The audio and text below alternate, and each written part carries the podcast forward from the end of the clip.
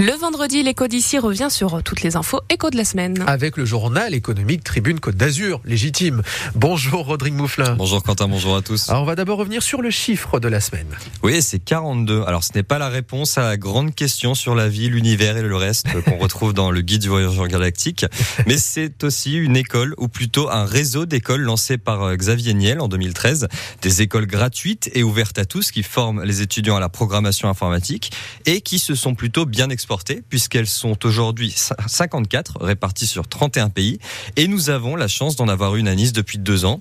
Mais si je vous en parle aujourd'hui, c'est parce qu'elle a bien failli fermer ses portes. En juillet dernier, l'association qui portait l'implantation niçoise a été placée en liquidation judiciaire pour sa mauvaise gestion, laissant 300 apprentis codeurs azuréens dans le doute quant à leur avenir.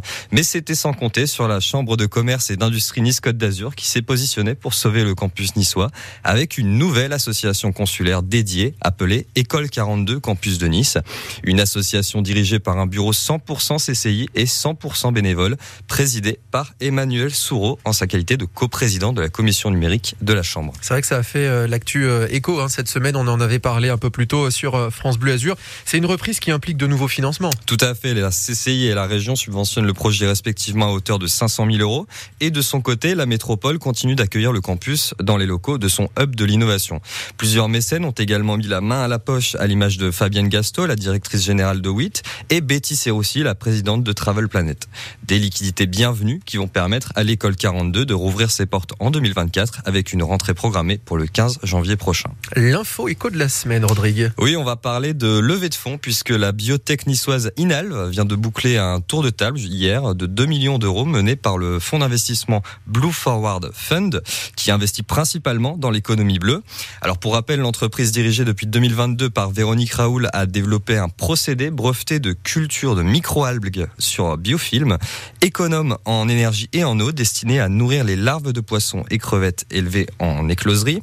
À l'aide de ce procédé innovant, la start-up ambitionne de produire des microalgues en grand volume avec une qualité constante, des caractéristiques nutritionnelles améliorées, un approvisionnement continu et un prix compétitif tout en réduisant considérablement l'empreinte environnementale de la production de microalgues.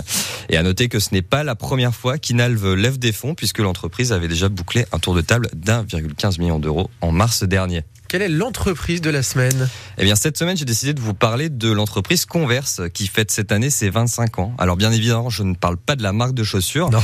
mais bien de Converse Télémarketing qui, comme son nom l'indique, est spécialisé en En télémarketing. et bingo. C'est Voilà. un bingo. C'est même le numéro un des centres de contact en France. Alors, elle a été fondée en 98 sur Jean Médecin par quatre associés visionnaires, Philippe de Gibon, Anne Cagnard, Éric Gio et Ludovic Genet.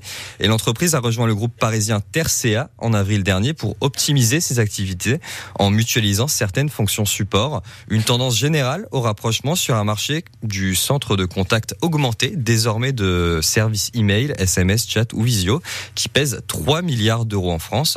Et de son côté, l'entreprise qui compte aujourd'hui 150 collaborateurs affiche un solide chiffre d'affaires annuel de 6,5 millions d'euros grâce à une belle clientèle composée à la fois de grands comptes comme Orange, Nux ou l'APEC, mais aussi de belles sociétés locales à l'instar d'Orus Pharma ou de Malongo. Un bel exemple de réussite entrepreneuriale euh, azurienne. On en retrouve plein dans le journal Tribune Côte d'Azur. Et puis, c'est vendredi, c'est aujourd'hui que sort le nouveau numéro. Qu'est-ce qu'on a à la une de la semaine, Rodrigue Alors, dans cette édition du 15 décembre, vous pourrez notamment retrouver un focus sur la plaine du Var, où le nouveau préfet euh, des Alpes-Maritimes, Hugues Moutou, souhaite relancer l'agriculture.